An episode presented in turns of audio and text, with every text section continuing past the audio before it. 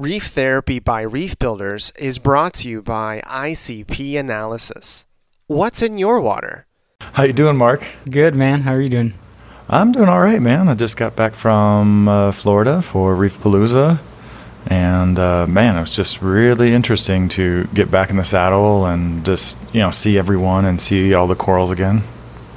Just getting myself a little more centered here. Yeah. Um, was that the first real big reef show uh, post COVID craziness? What's well, what's funny is I guess my last big show was Reef Stock, the one that we organized, um, and that happened the weekend before all the lockdown restrictions uh, started happening.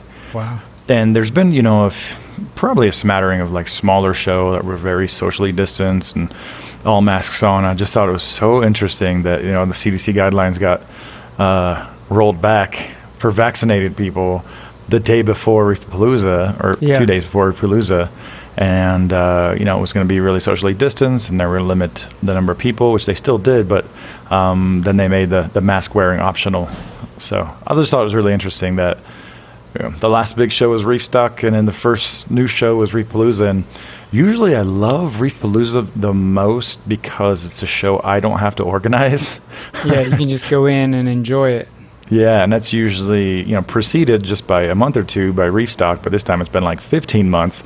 So it was it was very different, man. It was uh it was different, and um, you know, a few new products. I think the companies have been changing their strategy on uh, how they release new products. You know, a lot of companies have used Reefpalooza to and Reefstock and Macna and Interzoo to launch major projects to get you know to get a lot of buzz.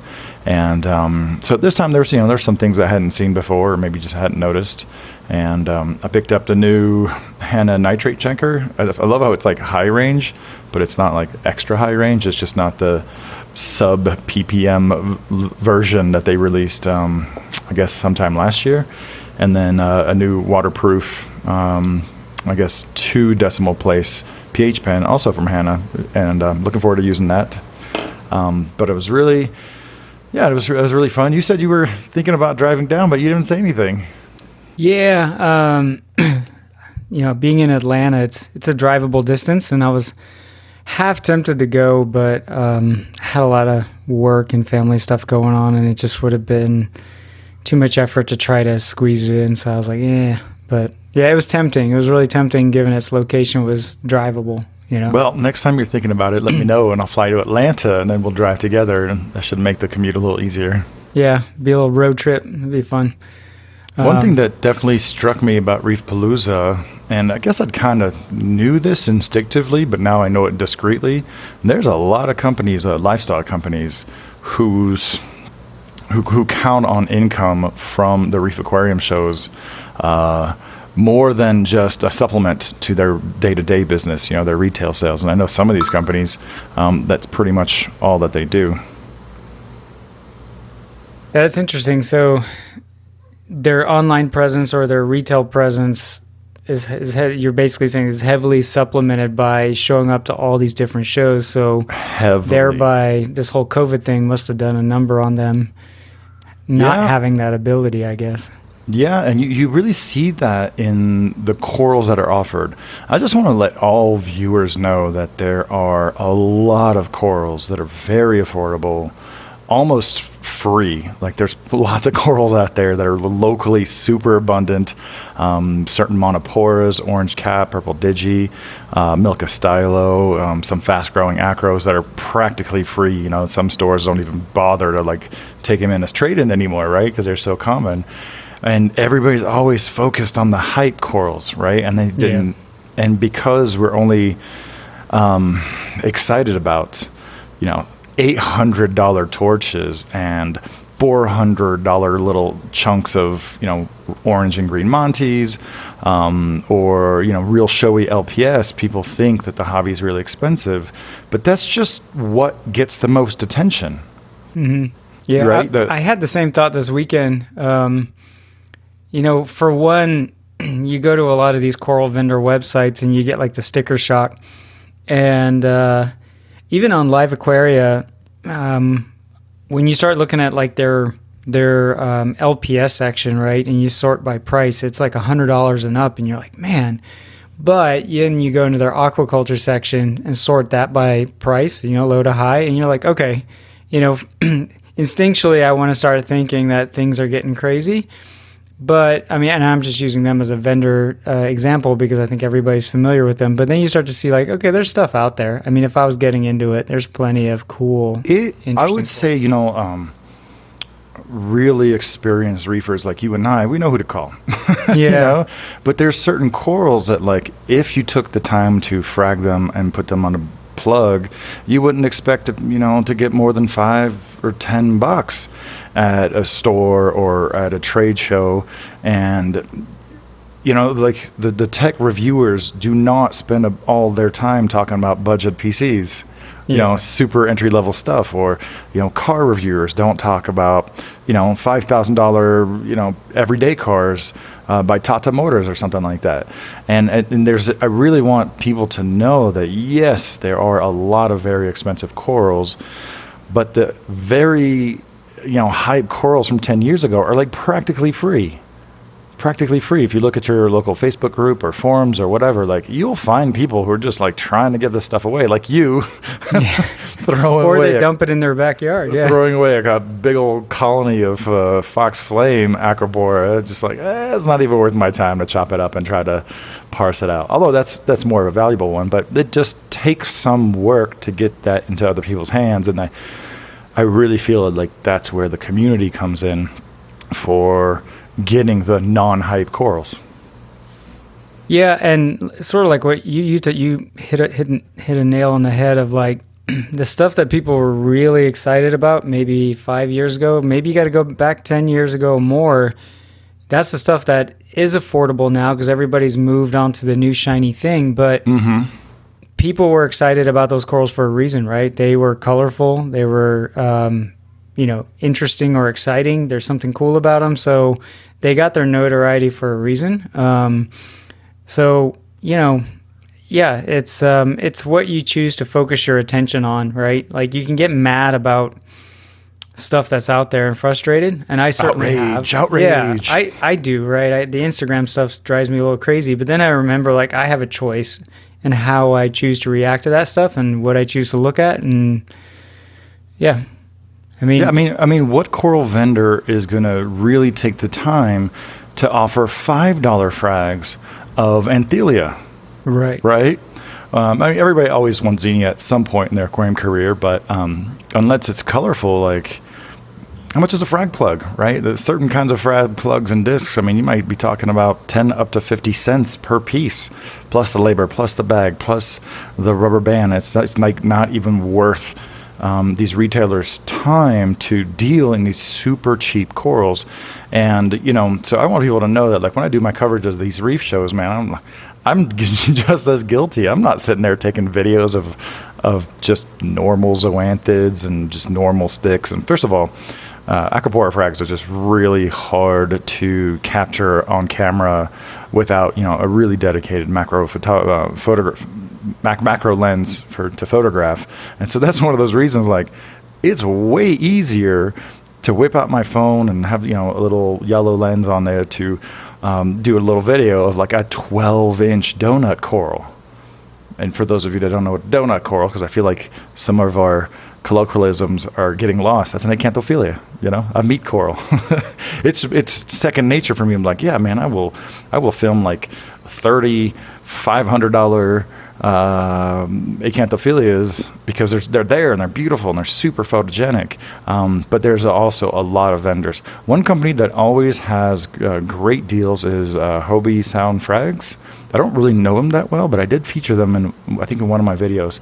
Um, and you're seeing that more, but it doesn't make the headlines. But there's plenty of vendors now who who will have like a twenty dollar section, a thirty dollar section, or um, I think I saw one that was like seven frags for hundred dollars. Like there's a lot of good stuff. And you know, one thing about um, the sunset montipora and the rainbow montipora and the Superman is they're gorgeous, and, and it's it takes a little bit of effort to get them super blossoming. And I would have to confess that I I've grown all those corals a lot, but I've rarely had them like really really shining the way some euphyllias do way more easily.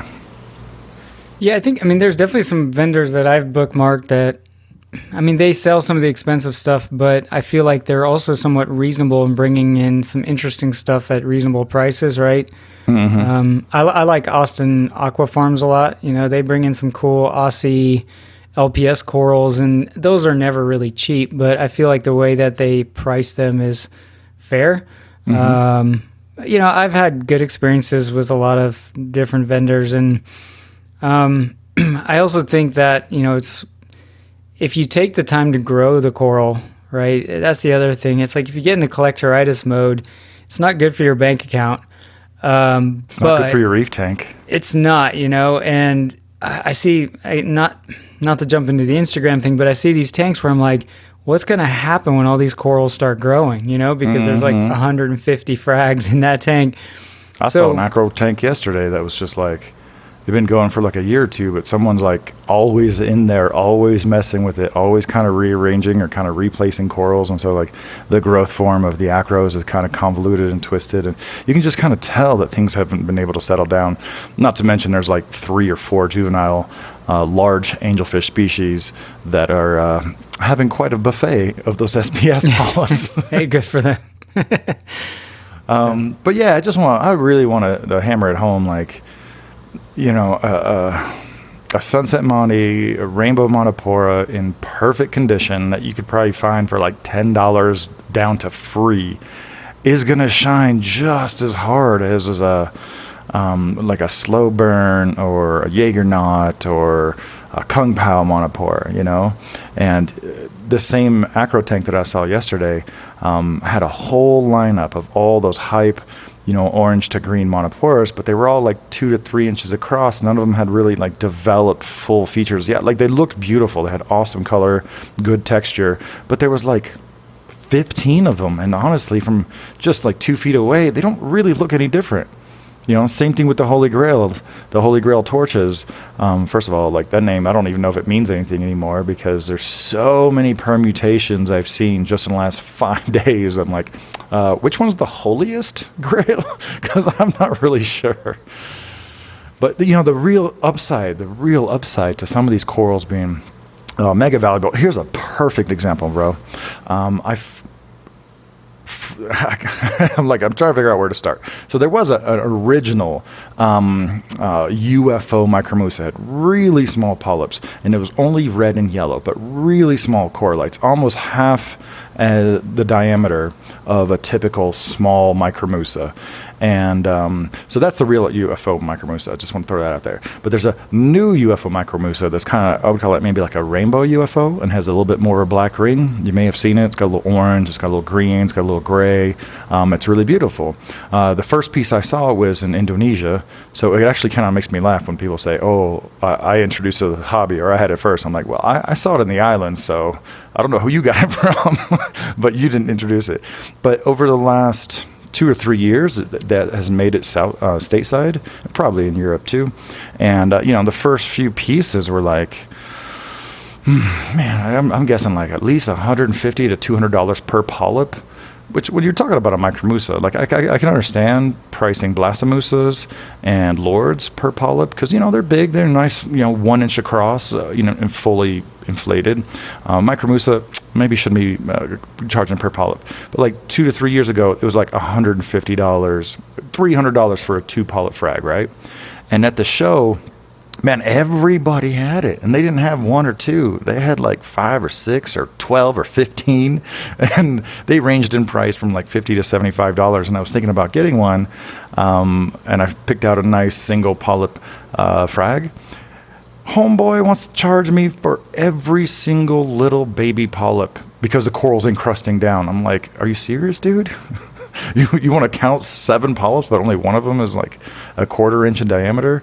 Um, but the price is coming down. And I literally just looked at him. I'm like, "Eh, you know what? I'll wait a year. I'll wait a year and I'll buy a bigger piece for a lot less. I don't know, this fall or this time next year, you know. So you don't always have to jump on the hype stuff, man. Let somebody else grow it out, and don't don't break your bank. But that is one of the interesting upsides. Like you and I have been through these cycles mm. of, of of of disbelief when the watermelon 89 chalice sold for $400, when the first Fragosan Monte sold for $400, when the My Miami chalice sold for $1,500. And you know what? I don't know, five, six years later, I picked up a three inch colony of My Miami for like 200 bucks. So that is one of the real silver linings of these corals that you can propagate. So we're not talking scolies and donuts. Is that it really incentivizes the coral farmers to put them into intensive culture, and next thing you know, you know, a few years down the road, it's everywhere. Sure, it might not be exciting, but it's still the same coral, right? Yeah, yeah. But then the new person comes along and is focused on the next chalice that everybody's excited about. but you know, if you took the hype away from it and you just laid these corals out in front of somebody that's getting into the hobby, I think that would they they they they wouldn't lean towards the the hottest new thing probably they'd be like you know I, I like that really pink one or you know they may gravitate mm-hmm. toward different ones so you know I think it's I think it's important to always have a conversation with yourself when you buy anything, even outside of the hobby. Like, why do I want this thing, right? Like, what is it that's, that's driving me to buy it? Excellent point. What is my uh, motivation? Yeah. For this. It helps, but you know. I'm really lucky right now because everybody's got blued out tanks. And you know what kind of corals don't look look don't look good under blue light? Blue corals. Blue corals. Blue lavender, uh, non-fluorescent pink corals, you know, like bird's nests and, and stylophora. They look they look just black under blue light. And so, you know, the good old classic uh, purple Tonga bullseye. I've got a nice colony that I've had struggled with a lot of shrooms, but that one has done super well in pretty bright light. Um, I found a colony that just had a, this just sharp green edge around the purple rim. And I asked the guy, he had like six or seven of them. He wanted $30 a polyp, dude. And I'm like, what, what, why is any, why do you still have these? He had sold one the entire show. At the end of Sunday, I bought two of them. They were at 30. He gave them to me for 20 bucks each. And I'm like, man, so it's, it's really fortunate that I have daylight spectrum on my aquariums and I can really enjoy and appreciate blue, purple, and pink corals. That's, it's funny. You were talking about having trouble with mushrooms in one of our last episode. I had, I struggle with Rhodactis and Ricordea. I don't know why. I you know I'll grow mushrooms all day long, um, but um, for some reason, and I've tried because I love them. You know, um, I love like the Superman Rhodactis, right? Like that's a cool, mm-hmm. pretty coral, not too expensive. But I mean, I'd be I'd be more than happy if that thing became a problem and just started overtaking my tank, right? I but think over the years, man, our tanks are too clean, too heavily filtered, too bright, and too much flow. Like I am struggling. I have to put chalices like almost vertically at the edges of most of my tanks or almost under a ledge. And same thing with the shrooms. I'm just, I'm, I'm kind of giving up on trying to have them in those normal systems. And I'm going to create some zones that are specifically lower flow and um, lower light where they can, they can really blossom. Um, and, and really been uh, coming back with you know dosing some generous trace elements, and I see a big improvements across the board. So I've been um, so so the gyres I had on my previous tank. I think the urchin did a number on the power cords. Mm. um, so when I cleaned them all up and I was inspecting them, I was like, "Ooh, I don't. I probably shouldn't reuse these."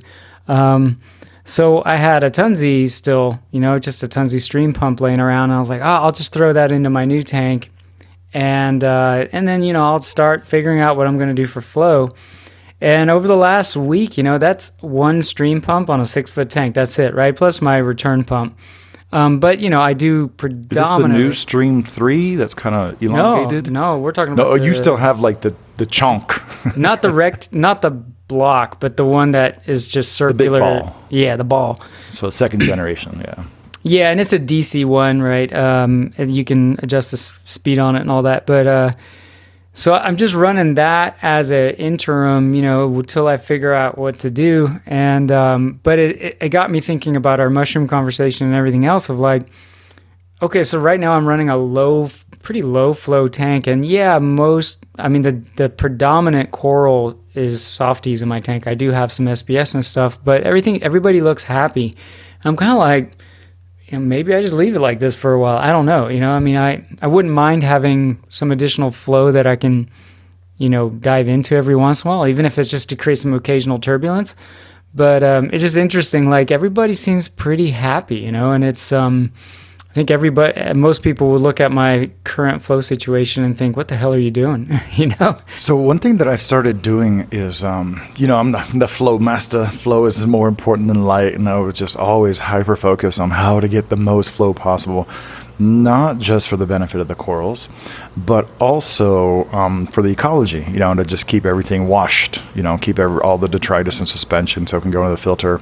And so one thing I've really been uh, working on lately is um, reducing my flow during the day. Mm-hmm. Um, when the polyps are out, especially in the euphyllia tanks, and then at night, kind of have like a, a wash cycle where the pumps just come on for 100% for 10 minutes or something and just like really flush everything out, um, especially when the soft corals are closed up, when the euphyllia's um, tentacles are mostly retracted.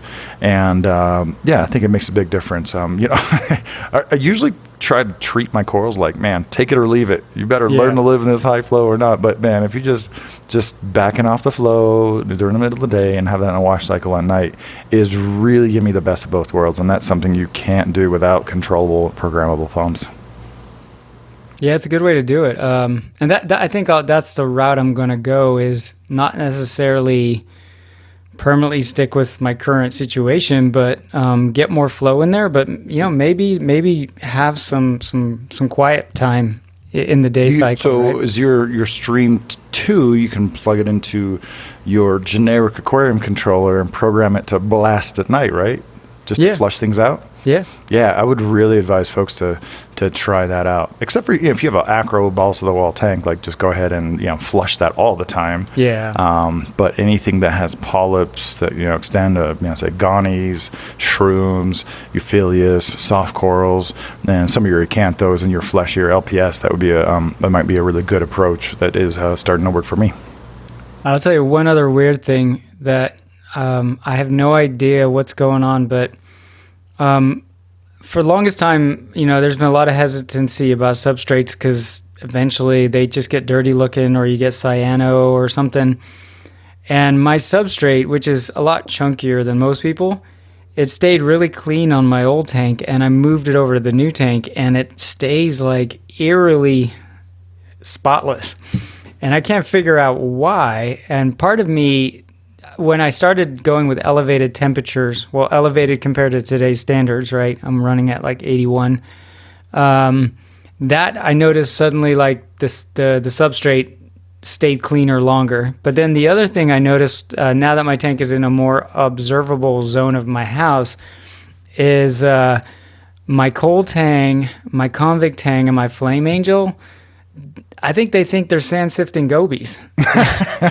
so I think larger, like crushed coral chunks of substrate is sort of like rock for them to graze on. Mm-hmm. So they're yeah. just cruising my substrate and just picking up chunks of uh, seashell and broken crushed coral and just kind of like, you know, rummaging it in their mouth and spitting it back out. And they're just grazing the sand bed for little turfs of algae. So they're like my they're like my sand cleaners. I, I don't know. It's just the weirdest that's thing. Gotta I'm be, like, that's got to be really good for them too. Yeah. But you know, everybody always goes sugar sized, and you don't want to go too chunky because the sand detritivores will not do well. They need sugar sized sand, and you know, you're gonna get all these little micro. It's like maybe the uh, maybe the answer is go with like a larger grain size that's more like a rock for a fish to graze on Mm-hmm. I like crushed coral, right? And then just get some bristle mouth, you know, type tangs just to go to town on it all day long. The last time that I had a, a, a substrate that I really enjoyed was two little fishies reborn yeah. in an acropora tank with a ton of water flow. It never, it didn't really ever move, and that had some interesting benefits because it allowed the coralline to grow on it, and it was gorgeous. And in a typical sand bed, like all those you have no idea how many tips you break off until they start staying alive right? So you when you yeah. when you have that chunky substrate i think you might have seen it at aquamart here locally uh, once maybe twice. And because it you know it's it can take a ton of flow and it doesn't really move. You can't sift it. You can't put sand sifting starfish in it, and it's just like barely a, a quarter inch layer, just enough to not see the glass. Man, there's like those those little tips of of you know, let's say bonsai acro and cap and digitata and other unnamed uh, they would just you know break off, but then, then they would fall into that, and then they would encrust, and they would just start growing right there on the bottom. It was so freaking cool. It looked uh, a little bit hyper natural. Yeah. Very cool. But uh, definitely, you know, one of the other things that's really uh, stuck in my, at the front of my um, mind, my reef aquarium thoughts lately is that when you have a, a, a, let's say, inch and a half, two inch sand bed, even, you know, fine grain or medium grain, that is kind of like the equivalent of having a 30 pound fish breathing in your aquarium all the time right? Like if yeah, if you're if you're counting on the meiofauna and the bristleworms to process your waste and the bacteria to denitrify or whatever, all of that takes oxygen and creates CO2, which is probably costing you like 0.2 uh, in pH. You know, 0.2 pH points. Um, so that's just one of the reasons. Like, um, yeah, I'm, I'm okay without sand. I'm okay with that. I feel like that's a that's a huge trade off especially if you have an older, you know, sand bed and you feed a lot and you know there's a lot of funk in there. If, there, if you if you have funk in there, man, that is dropping your pH, and that is just like a CO2 machine. I know. I know people with sand beds often it's a carbonate sink, so it's um, you actually get away with running elevated DKH with all that detrital matter and sand, and then all of a sudden they decide I'm going to go bare bottom, and they pull it out and then they tend to have like alk burn issues and stuff on the corals because there's not that bacteria, that bacterial bed. Um, Breathing. In, yeah, in my case, I I just have like the thinnest crushed coral bed, and that's sort of where I've settled at for the moment. You know, my my direction changes. You know, every year I get excited about something new, but. I, I'm I love a substrate, right? I love corals that live on the substrate, but I ain't in the business of trying to breed a bunch of meiofauna in it. I do like the meiofauna, right? Uh, Hypothetically, yeah, I like them over there, not yeah. in my tank. no, I mean they're they add to the whole like for me like my tank experience, but um, but yeah, like my stuff is small enough that these tangs and even an, even a pygmy angel are tumbling it, right? They're picking it oh, up and tumbling cool. it around, so I don't even get coralline algae, right? Um, and then from a detrital concern, like I'm kind of on that fence of if it ends up into like that gray matter in your substrate, for the most part, that's inert. And if it doesn't become inert, you know, I'll let my skimmer take it or a water mm-hmm. change or whatever. So I don't really hit the panic button about detritus like a lot of people do. I don't, I mean, I actually saw some interesting uh, discussions online about people who never have gravel vac their sand bed and let all that gunk build up for years and years and years doing like ICP tests and I mean, their params are fantastic, right? There's nothing that's elevated or weird or.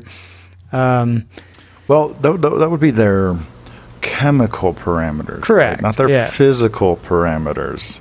That's one of the things that I still want people who are ICP divas to understand. I'm like, uh, I don't think, first of all, none of them are really giving you salinity measurements.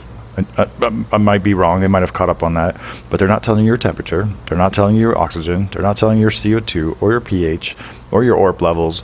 You know, so that, sure, your chemistry, your chemical parameters might be fine, but your physical parameters, um, that's that has nothing to do with it.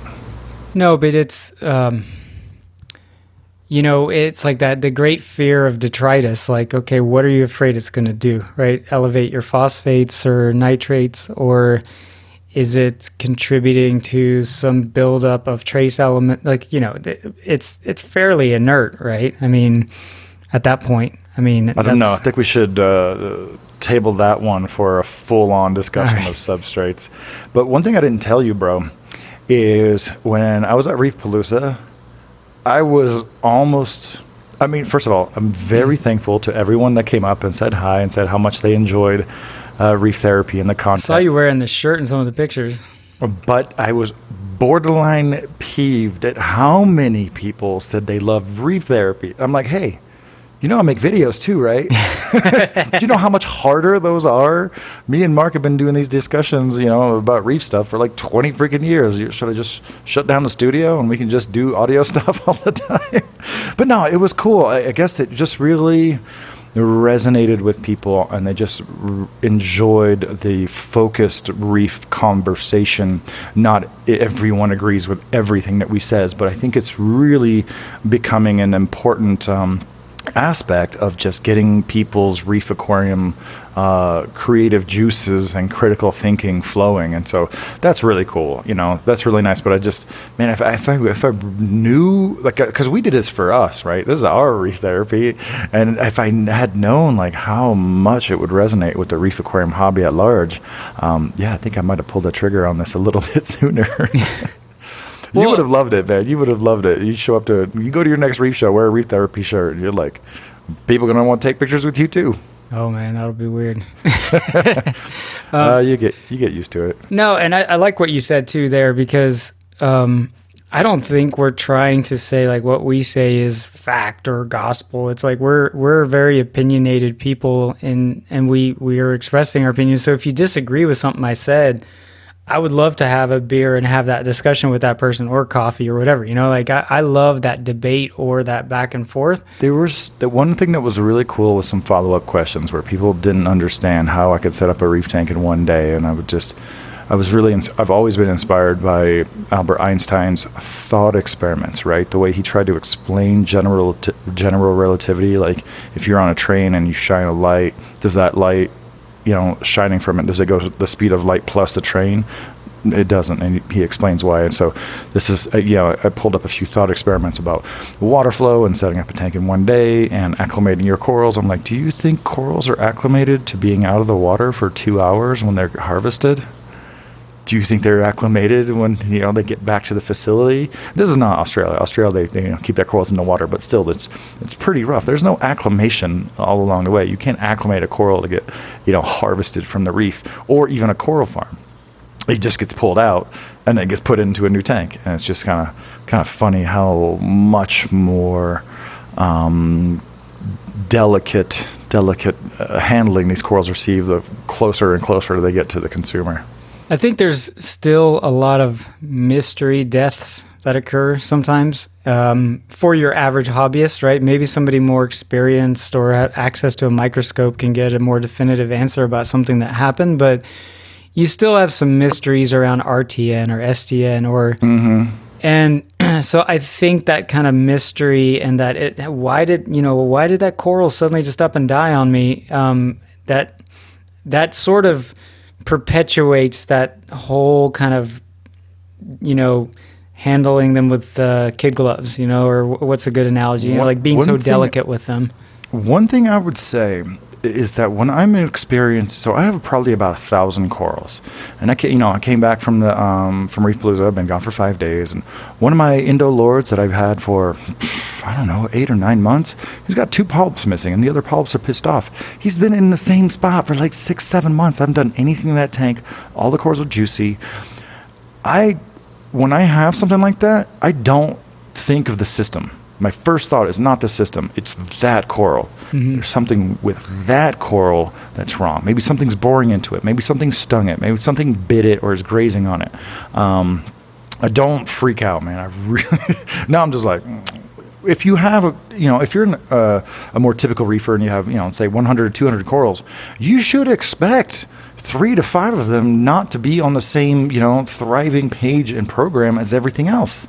Right? It's just a numbers game. And I, you know, the first couple years of doing the studio, man, I would, I'd be up at night thinking about that coral or that mm-hmm. clam or that anemone that got away. I'm like, what's going on? And now I'm just like, okay, it's a thousand corals. 990 of them are just balls to the wall, just doing super duper awesome.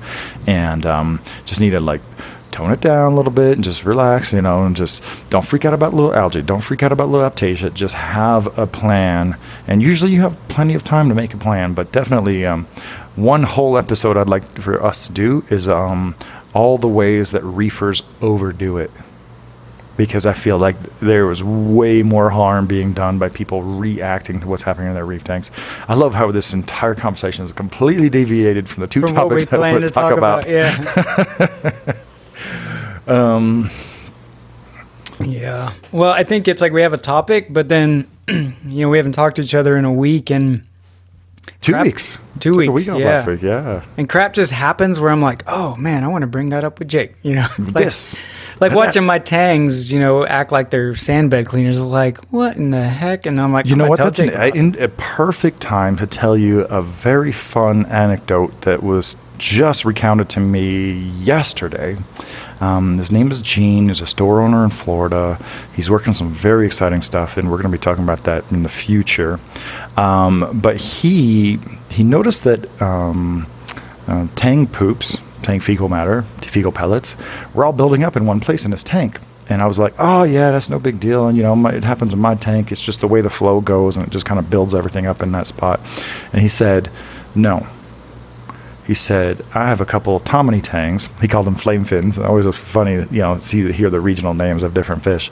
He said he set up a camera on several different tanks. And in two of those tanks, he had the Tomini tangs. And he noticed that his Tomini tang pooped the exact same place every time. Two different Tomini tanks, He's two got a different litter systems. box. That's awesome. What is that about? How does that translate? And he's a he's a theoretical physicist, right? And it's really refreshing to talking to someone like that because you know they already have a critical scientific, you know, um, um, inquiry process in their mind. So I don't have to ask them, you know, a series of questions to determine whether or not they were accurate in their observations. Um, but yeah, I was just like, how does that translate to the wild? Like, why, why would a Tomini Tang in the wild kind of poop in the same place? Yeah, I don't know how much of a turf that they have in the wild, but I just thought it was really interesting that in two tangs, two tanks, they were both pooping in the same spot. So maybe they just realized like we're stuck in this box. So why don't we just make that the poop corner, and then this will be the the where we chill. You know. I would love to learn if this is a thing across tanks. I have Tommy tanks everywhere, but I had a ton of flow, so I don't I don't know how much that would that would help here. But um, all right, back to Reefalooza. Yeah, let's do it. That's gonna that's gonna segue us into kind of a larger, broader topic, man. And I was just back to the vendors really using the conferences as a, as a marketplace. You know, you can tell that they're bringing out some some fire, fire, not actual fire corals, but hype corals uh, for the show. Because man, there was like, I don't even know how many acanthos there were, and they were all like none of them were solid red with a green mouth. None of them were just like a classic normal acanthophyllia that used to that I used to retail for seventy nine dollars back in nineteen ninety seven at the fish store. That may or may not have sold. I mean, so many of these vendors they would have five, six, 10, 12, 15 acanthophyllias, and I, I don't even know how many 12 inch open polyps of acanthophyllias there were. I'm like, I love those corals, but I can't spend like almost an entire reef tank on one coral. You know, one nano reef is probably about a thousand to fifteen hundred dollars, but um, but the prices they, they they were coming down a little bit relatively, right? So you could see some smaller ones for like four or five hundred dollars. It's still that's still not my kind of coral to spend money on. Like I love that coral, but I just have to wait for Papua New Guinea to reopen, and I'm just gonna go collect my own. Hopefully, they have some nice ones in the PNG. But yeah, that was really cool. Like tons of Cynarinas, tons of Acanthophyllias, crazy trachys. Um, I picked up a red, red Cycloseris for uh, I think 150 or 200 dollars from Oh, Jono's good. Reefs. I was like, uh, God, I know some places that you know they'd have a four-figure price tag on that thing, and it was I, you know that was on Sunday. I, I get some of the craziest corals that I get. Well, I'll get on Sunday after it hasn't sold on Saturday, so I can you know do a little hustling, a little uh, negotiating, and uh, yeah, I got those corals are going to be shipped to me tomorrow. Oh my God, I got a pile of corals. I was gonna actually ask went about through all my receipts on my phone. It wasn't as bad as I thought. So so a lot of these vendors will just ship them out to you. You don't have to No, take no, them on no, the plane or I, I could take them on the plane, but that's a hassle. And I have done that in the past if I know I'm going straight home. Um, no, I went to visit, spend some time with uh, Chris Meckley over at ACI. Got some corals from him, so I brought the corals to him, and we just let them all out. And uh, so he's you know bring, shipping all Oh, that stuff cool. in as a big bundle uh, later on. So yeah, definitely some good time with uh, Chris Meckley. He's doing some good stuff over there. Is you know really focused on aquaculture, and he's got a very large. What's it like? Is it was it like a six foot or eight foot by twelve foot times three or four? Huge, huge tanks, and um, he's been using the the Coral Care LEDs, and um, I think that's you know a perfect setup for the next thing I'd like to talk about, and that is um, just kind of like light field, light distribution, and the uniformity of uh, aquarium lights, um, because the uh, the net the, the worst kept secret in the industry was the Neptune System Sky LED. I know it's been in development for a long time, but uh, finally got a good look at it this weekend when it launched. Yeah, I I didn't get to see it in person. I just saw everything online and watched all the videos, and um, I don't really have a bad thing to say about it. I, I think the things that I would have been concerned about, like the interoperability without an Apex, they address that, right? They've got the Bluetooth LE control, which I think is cool. Um, and I think it's also just speaks to a general direction that we're seeing with lighting. Whether you're talking about the Radion G5, obviously the Coral Care seems to be kind of the instigator of it all. And then you've got this light, um, the ATI is another one. Um, but that going for that diffuse panel light where you know you you may not have as much heavy par coming out of it, but the par it does deliver is consistent and distributed. Um, very very much, in my opinion, I'm not a light expert like you are, but it seems like they're chasing kind of that T5 vibe. There's a certain fetishization of the uniform light field. And I ran one of my tanks over here with Radion Gen 4 Pros with diffusers, and it was it was not my favorite tank. And I swear it was like right before I left for a trip, I just pulled them on off, just like totally just spurt of the moment. I'm like, oh my god, I like that brightness. I really, really like that brightness and the contrast that comes from hard shadow. I think- and um, I think you and I are, and a lot of people out there are metal halide fanboys, and and you know, stay with me on this, um, because I wrote a, a thing I think on Reef Builders many many years ago when I first tried LEDs, and I struggled with some harsh shadowing for very overgrown corals that I had, um, and so then I added a build my LED light bar, right? Mm-hmm. Um, that was a cool I remember company, that. by I the way. remember that. Yeah. But the idea being like I'm going to backfill some of those harsh shadows and so interestingly enough, the next tank I set up was at 225 and I went with an ATI Sun Power with that kind of ideology in mind. Um, you know, diffuse flat light everywhere. And that was my least favorite tank.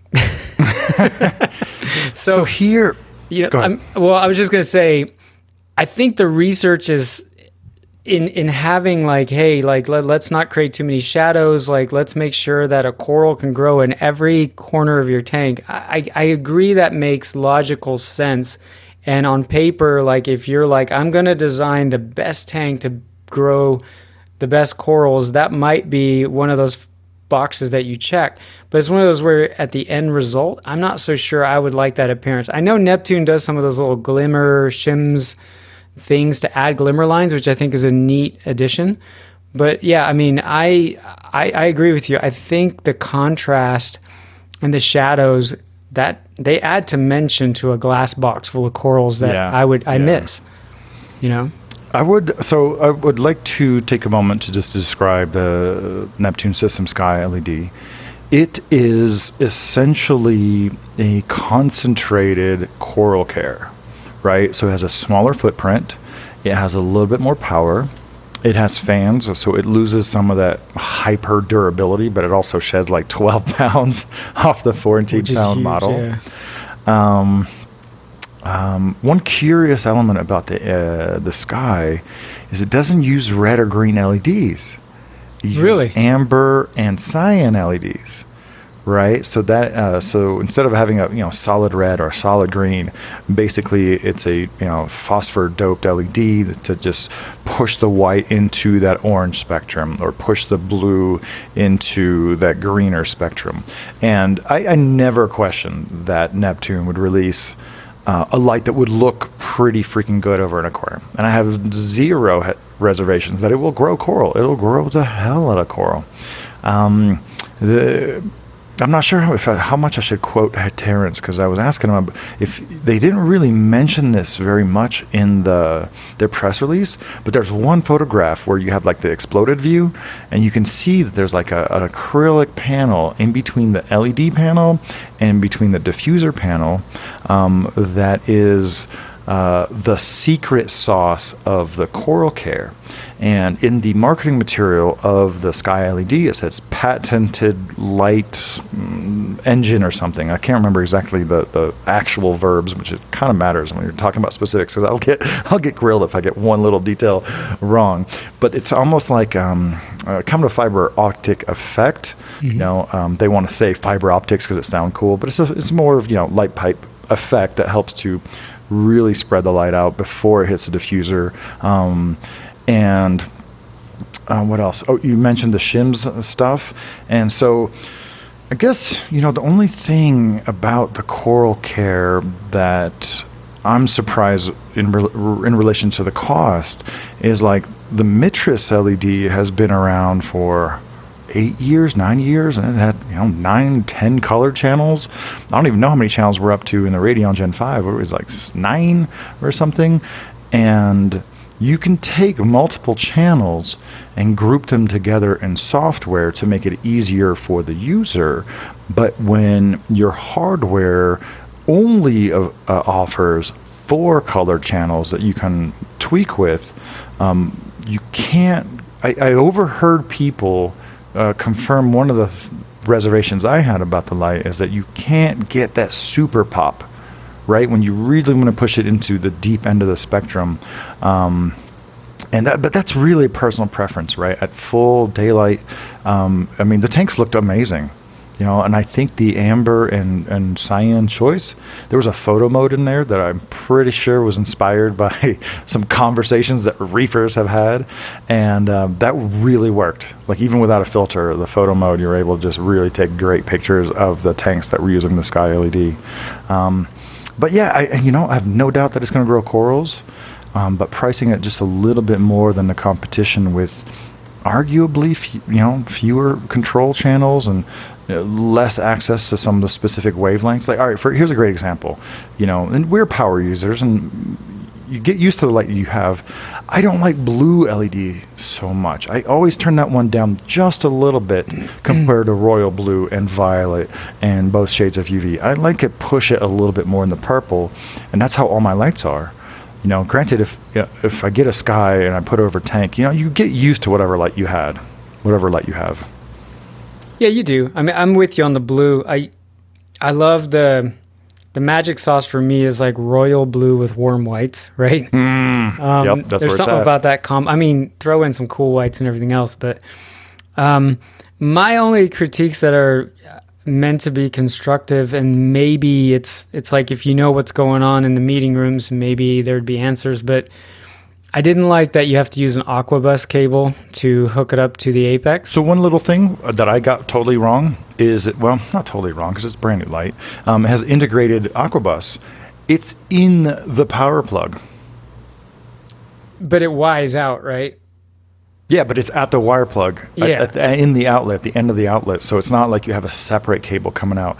But yeah, you're right. You, you, I mean, that's a good point. Like, why not? If you've got Bluetooth LE and you've already built an app for it, why not build another Neptune module? Right? They got all these modules that does the Bluetooth communication. So then that way, it's like, hey, if you'd rather use the Apex interface, we're going to use that same communication. And again, I'm not I'm not good on you know the intricacies of wireless like Bluetooth technology, and there might be a reason why they couldn't do that or something. But that was just um, and and that's maybe a, maybe that's, that's a coming, very fair right? point. Um, It's a very fair point. I don't. I'm not sure. You know, we do, we do need to give them some breathing room. yeah, absolutely. This is need to give it- Gen One, right? This I is mean, Gen 1. This is Software 1. And I do really like that the two most exciting lights um, of 2021 are headed you know diametrically opposite directions. We have the the Kessil A500X with its hyper spotlight that's shapeable with different reflectors um, in a you know puck form factor, and then you have the Sky LED, which is a flat panel that gives you like the flattest lighting possible. Um, one thing I, I do want to mention is like I- man, I, I- know that it's got those little clear windows, also borrowed from the Coral Care Gen 2, um, to uh, introduce some shimmer. I asked a bunch of people looking at that tank. We didn't see it at all.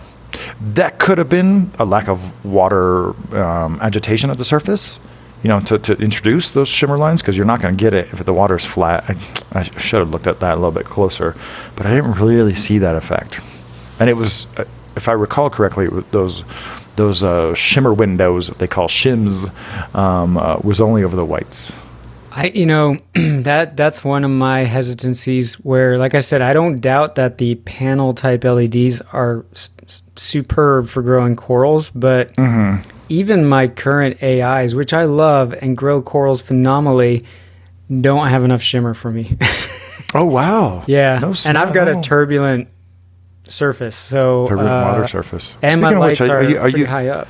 are you making use of that extra three inches of, of clearance that you have above your water surface? Are you you chopping it up up there, making some waves? You need a wave box, bro.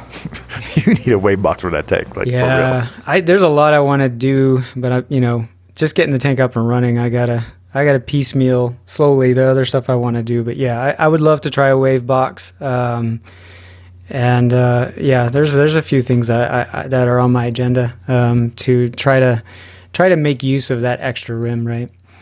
So one of the other parts of the Neptune sky is it's supposed to be part of the ecosystem, right? Well, they've been working on Apex compatible LED lighting for like a really long time. I, I'm not aware. I don't think the Gen 5 Radions work anymore. I don't know if the AIs. is, uh, Kessil is. It's no less native to the Apex ecosystem than the sky.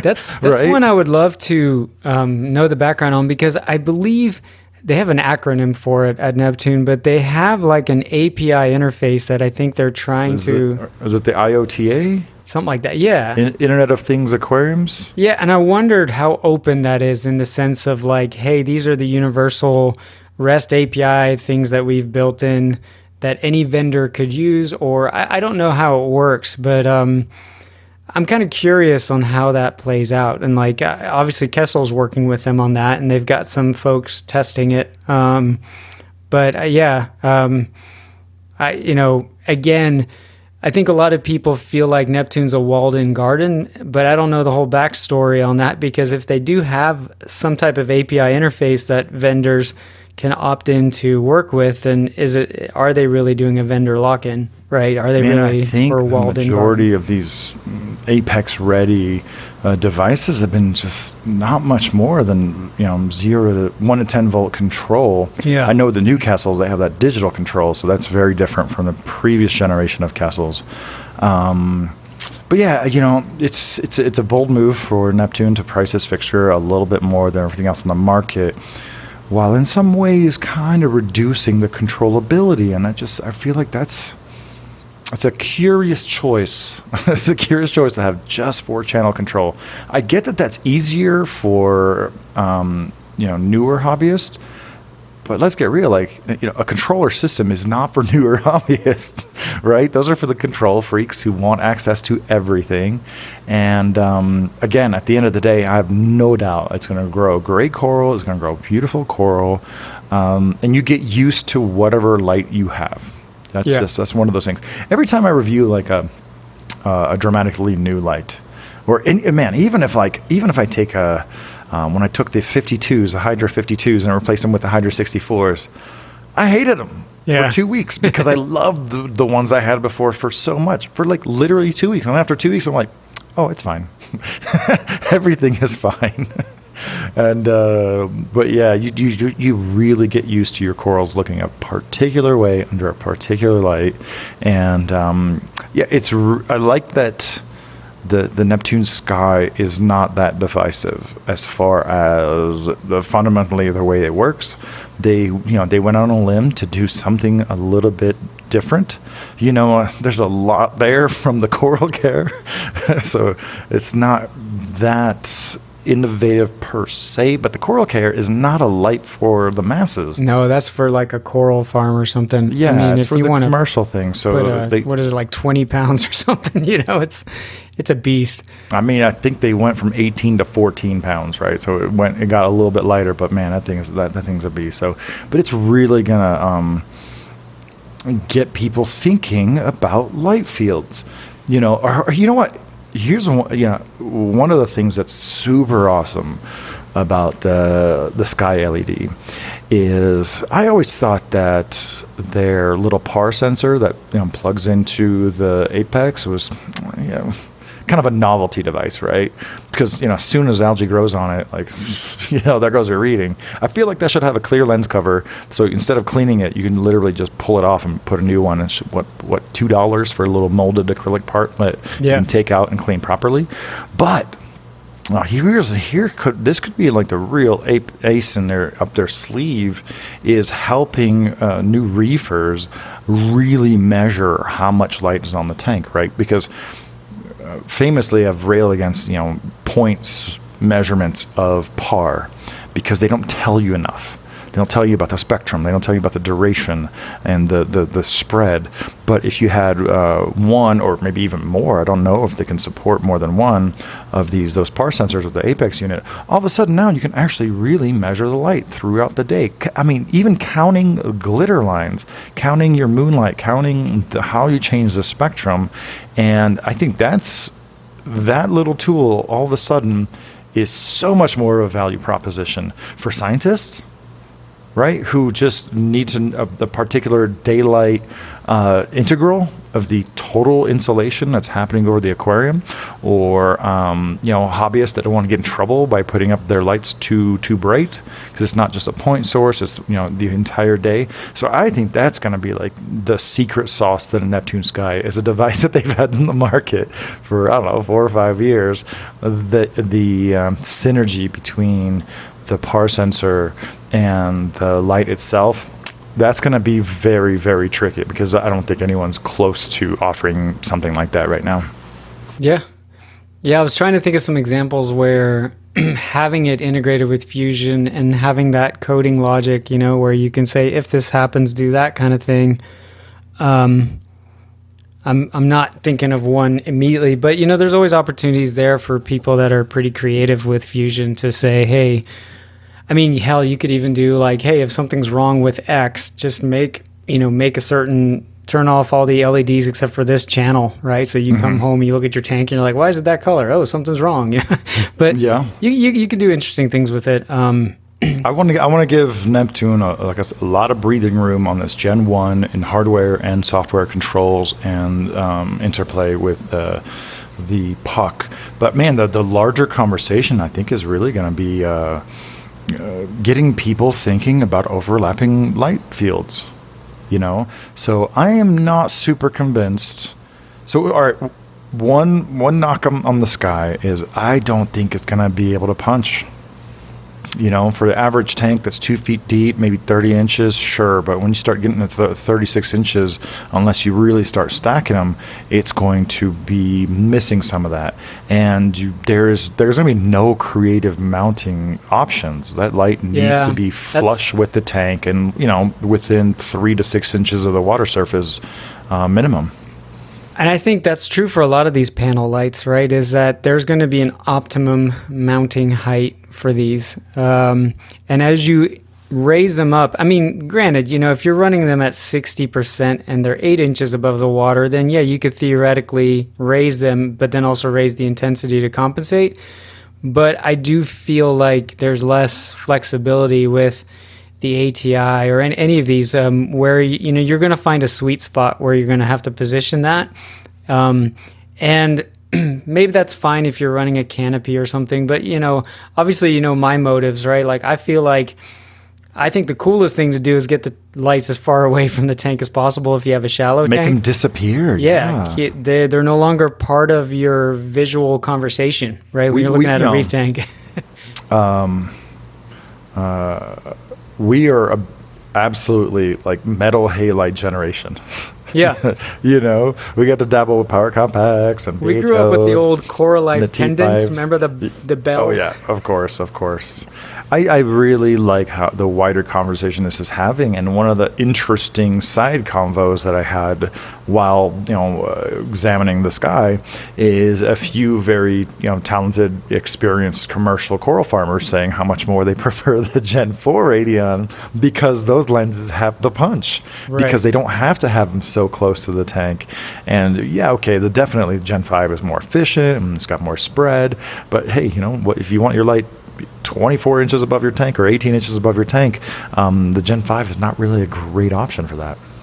Yeah, and it's true when you look at what most people run their LEDs at. It's never at. I mean, uh, okay, Sanjay may be an exception to this, but most Rarely. people, You're- no, I you're right. They're not running them at hundred percent, but at the same rate, you know, you've got that coral farmer that is probably amping up the percentage, but then raising them up so that they can actually work in their vats and do their stuff.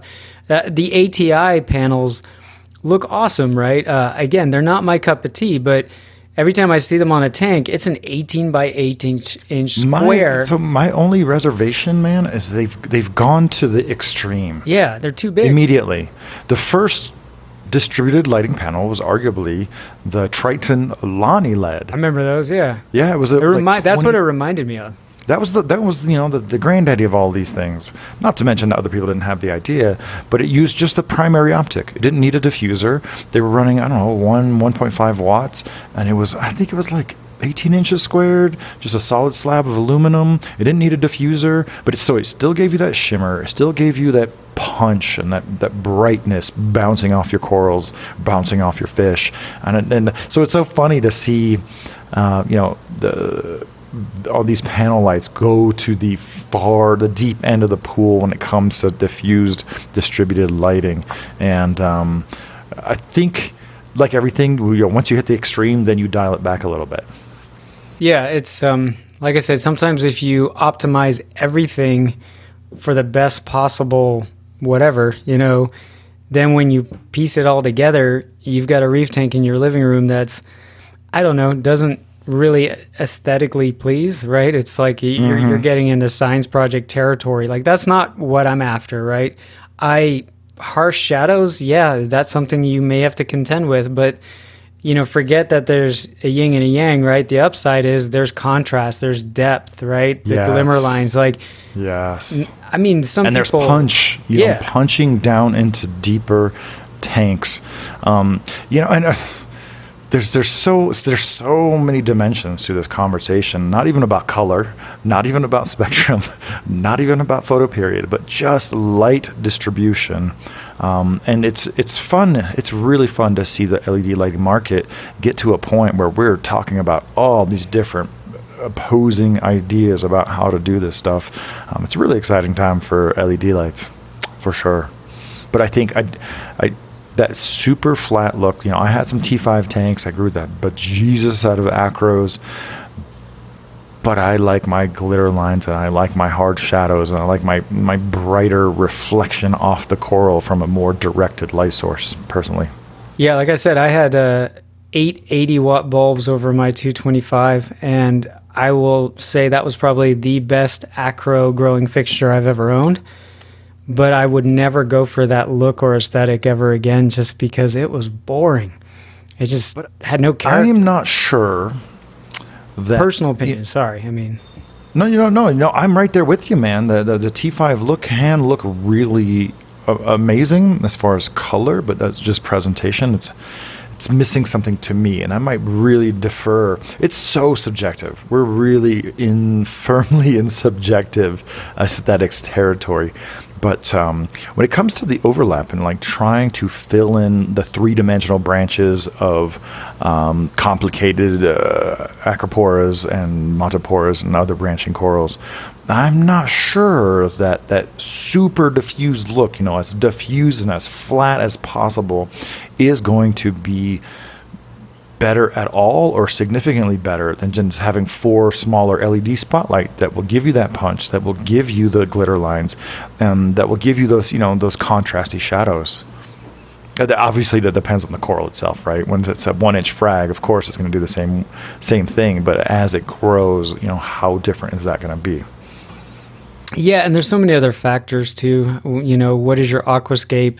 You know, if you if you got a wall of rocks and it's a very vertical aquascape and your corals are going to grow outwards over each other because it's like a staircase of corals, that's one thing, right? But if you if you let the corals be the aquascape and you go for less rock, more kind of a minimalist, minimalist approach, um, shallow water tanks are real popular these days. Like that all changes the calculation of the equation, right? Like it's just a different factor that you have to consider. Um, and what are you replacing, right? Like, I mean, yeah, if you go from a T5 fixture to a very narrow beam point source light, and you have like five year old corals, they may not adjust the way you want, right? That's that's another factor. Is like how are you going into it? Um, so, but I yeah I I would rather chase a certain aesthetic, I guess, a certain aesthetic. Yeah. yeah. And that's that's not even a conversation to be had with someone who's been reefing for like one to three to five years. They're still trying to just you know get their fundamentals down, you know, learn their um, basic arithmetic of reefing, um, and we're like beyond that, like, oh yeah, corals are going to grow just fine. Now, how does the entire reef tank look? And but that's now that's firmly subjective. I have no doubt that people using the the GNC or the ATI Straton or the Sky, they're going to have great success. Absolutely, And, yeah. the corals are going to be fine. The corals are going to grow fine. And if, if you don't have a, a Gen 5 Radion right next to it with, you know, nine different colors with a little bit more discrete uh, emission peaks, you're never going to, you're not, you're not going to miss it, honestly. You're not going to miss that extra few points of CRI. I agree. I will. I would. but that's one thing I, I would like to do is actually stack up the Italia, the GNC Italia, next to an ATI Straton, next to the Sky LED, and just have one system specifically for those distributed light types. And I don't, I don't want to pick them apart, but just like see, all right, see which ones are doing what. I would also like to see more people go because I, I like Kessil's really leading the charge in the point source light. Um, I would like to see them continue to do that, but I'd also like to see um, that continue to be an option from other vendors as well because. I, honestly, like I would hate to wake up in five years and the only option is like panel lights, right? Right, right, which is awesome right now is we have the super point source Kessils, we have the super flat uh, Straton, and then somewhere in the middle, you know, you have the AIs that are a little bit point sourcey, a little bit clustered, and then the Radions that are you know really, really kind of straddle the middle. But man, with the Radions, if you like that super flat look, you're going to add a diffuser after the fact. You know, that's that's the beauty right there. It's like uh, you have more options when it comes to the current generation of Radions, Yeah. for sure. Uh, the and that's that's the other thing is you know reading some of the um, people getting pretty riled up on the internet about the sky and stuff. Um, I I'm like, look, more offerings is good, more competition is good, right? I want to see Neptune bring competition to lighting vendors. I would like to see other vendors bring competition to Neptune about controllers. I, this is all good for us as consumers, right? And then the other piece of it is like, uh, let's keep that variety going, right? Yeah, no, absolutely. Just a diversity of choice, a diversity of option. Like, yo, if you're reading this and you're a fanboy of any one of these companies, just cool, slow your roll. and allow the market to be diversified and enable people to have different choices for different applications. I mean, at this point, I mean, when people ask me for any, when people used to ask me 10 to 12 years ago, uh, an option for uh, for an aquarium light might not have been LED. Uh, it would have been very simple. Like, here's your light for nanos, here's your light for medium sized tank, and if you have a big tank, you got to get metal halides. And now it's like, man, what do you like? What's Yeah. available in your market? What kind of corals do you want to grow? How much controllability and features do you want? And yeah, now it's just. I, I, I like that the sky was not another Me Too. not a not a Me Too light. They, they you know they, they there were a lot of inspiration from the Coral Care, probably using the same patent uh, for that uh, distributed light field or the uniform light field, um, but they're bringing it to market in a way that's uh, more accessible to a lot more people. Yeah, they made it more consumer friendly and more consumer usable, right? Um, by Mm-hmm. dropping the weight, using a fan. Um, yeah, and yeah, like you said, if if you're in an argument about which light is the best and everybody's got their dog in the fight, You're a troll. it's a waste of time. Everything You're grows a troll coral. if you're trying to argue with that right now. Yeah. All right. Here's one. Not the last thing I want to say about this convo, but um, people who say that LEDs don't do X, Y, Z are they are wrong because it's not the Yeah. LEDs. It's you. yeah, It's you and how, what LEDs you're using and how you're using them and what you're trying to do. The photons coming off an LED, you know, besides spectrum and, and intensity, like they're the same photons coming off a, a fluorescent light. The same photons coming from a plasma light. The same photons coming, you know, there, there are no exotic forms of 420 nanometer spectrum. It, if, if there's any limitations or shortcomings, it's our own lack of imagination on how to place the lights, cluster the lights, spectrum, photoperiod, etc. Um, so yeah, this whole thing of you know people taking hardline stances of halide versus I saw versus that LED. actually. People are they brought out the the halides are still the end all be all crowd, and I was sitting there reading that, going like, look, I loved metal halides. I loved them. Right? I had You can't get a Iwasaki bulb anymore. You can't get a radium bulb anymore. well, I They're did, gone. I did read. Uh, one guy saying uh, that they reached out and that they uh, will can plan do plan to continue to make them, but at the end Which of the ones? day, radiums. But I know. I don't. I, I thought radium production was done. that's uh, you know you never who knows what the guy on the internet did he call them did he not uh, it sounded like they reached out but at the end of the day even if they were available I, to me it's like the argue if you start to argue what is the best it's like okay but you know how much heat are you dumping into your house How much power? yeah How much power are you using? and I mean, That's- don't get me wrong, we're getting into 200 watt LED fixtures now, which 250 watt metal halide on an electric ballast. I get it, you know, we're getting up into that territory again, but I don't know. I, I just, I feel like that ship has sailed. That argument, like, That's a know? great way to put it, man. Dude, that is gone. That is over. if you want to go And start a coral farm with all your metal halide bulbs, go ahead. You know, like, go ahead, and you're gonna have to switch to LEDs in like three to five years when those bulbs are no longer available. yeah. You know, same thing with the T5. It is inevitable that that, that T5 will be replaced by linear LEDs. You know, offerings. And let's factor in that energy, right? 250 watts of energy is converted into light, but not all of that energy is converted into light. Some of it is converted into heat. And when I converted, you know, 750 watts of metal halide to 8 times 80, which was that 600 something watts of T5, yes, okay, a little bit less wattage, the heat was less because there is less energy lost to heat, right? And then when you get to LEDs, that equation gets even better. Mm-hmm. So ele- your power bill might be the same, but at the end of the day, I mean, there's an efficiency there. I, sorry, I just I don't get it. Hmm.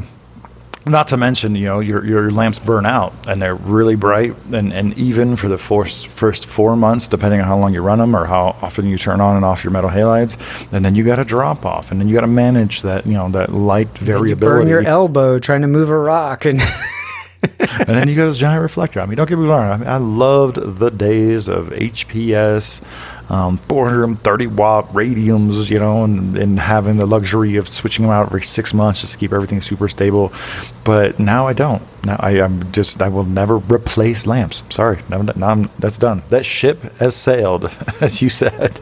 The only the only um, concern I have is I'd like to see things remain affordable as well for larger systems. And what I mean by that is a 180 gallon tank these days is not a huge tank anymore, right? We've It's talked not a about that. jumbo like it used to be. That's Right. I mean, most people are getting hundred-ish gallon tanks these days. You know, nothing. I don't. I don't think. I'm not going to sit here and say that the Sky or the Radion are overpriced. I don't. I think what you're paying for, you know, like I, I think at the end of the day, it's fair. And if you're going to call one out, you kind of have to call them all out. But I do like the idea of just still having something in that $400 range available for folks. Um, I do think you can light a let's say a six foot tank with three AI twenty six right or thirty twos Yeah. I guess right. No, I the think you can have a nice that, reef They- with they, that. They were using uh, three uh, 52s, not even 64s. They were using three 52s to very dimly light like a three by eight foot tank. They had Mhm. lights way up, really blue, you know, a little bit of punch. And it's like, all right, it's not going to grow acros, but it's going to be fine. And, you know, for those people looking for affordable lights, just look at the previous gen. yeah, that's true too. you know, the early adopters will, will let off some uh, lightly used one or two year old, uh, you know, formerly top of the line lights for half price. And that, that's where the value is at. Like, those lights were all, I mean, now nowadays, on pretty much all those lights have practically a 10 year lifespan, unless you're driving them, you know, full bore, like Dr. Photon. Uh, like Photon Man, um, but yeah, you're, you're gonna get a lot of life out of them for sure. Because I mean, that's I can see the ballast uh, metal halide argument there, right? Three ballasts, some bowls, some reflectors. You can light a six foot tank for an affordable price. But then when you start talking about three thousand dollars to light up a six by two tank, you're going, okay, that's costing as much as the tank, right? So, I that's where I would like to see, you know. I, I, I hope in the future there continues to be that availability or options to do that. Even if the, you know, I mean, this is maybe dumb and some vendors going to roll their eyes at me, but it's like, keep making your older gen ones and drop the price on them or something, right? Like, so you don't even have I to go to a there's a- used market. The, the the Gen 4 Radions were available for so long that a lot of people really fell in love with them. Yeah. They got used to using them a whole bunch of different ways. I think that would be celebrated, Yeah. to be honest. Like you don't even have to update LEDs, man. Get some get some bargain LEDs. Get some of the old Gen IC chips. We know we got chip shortages happening across all this stuff. Just get the older versions. Start, you know, make bring those back. But you know, I don't I don't think that the the molds for those lenses are still uh, accessible Yeah. or whatever. so it's it's there's a lot of logistics um, involved with it. But but yeah, I think it was uh, overall it was a very good session and uh, you know definitely you know you and I we, we got to meet up I mean you're gonna come be you're gonna be out here six weeks or something like that Yeah, something like that. yeah hell yeah man that's gonna be fun but we need to do a, a, uh, uh, uh, like a live session like literally at a reef show that'd be so much fun and talk Set about up we- like a we- booth. Y- yeah with, with with glass panels so people aren't bugging us and a, and a beer Um, fridge. But yeah, I would definitely want to thank everyone who for coming up and, and saying how much reef therapy has meant to them. Like, dude, we, this is a, this is the tenth session so far, and it's incredible to see the response. And um, uh, yeah, we're we're you know, stay on track and just keep chugging them out like once a week. And uh, man, I can't wait for for you to come out here and just putting a pin in this entire session. And want to thank everybody for tuning in. Make sure to subscribe on YouTube. We are going to be moving this to the official Reef Therapy YouTube channel in the future, maybe gradually. Um, but definitely check us out on your favorite podcatcher, Spotify, iTunes, Google Google apps and stuff. Google. Goo- Google Podcasts. I don't know what it's called, but I know there's a bunch out there. So No, man, I wish I could have been there. Uh, I wish. Yeah, sorry. This is what we do. We get carried away with one topic. I wanted to bug you about the uh, CChem doser, but we can maybe cover that in the next one. Um, yeah, sounds like a plan. yeah. All right. Well, thanks everybody, and we'll catch you guys for another session of Reef Therapy next week.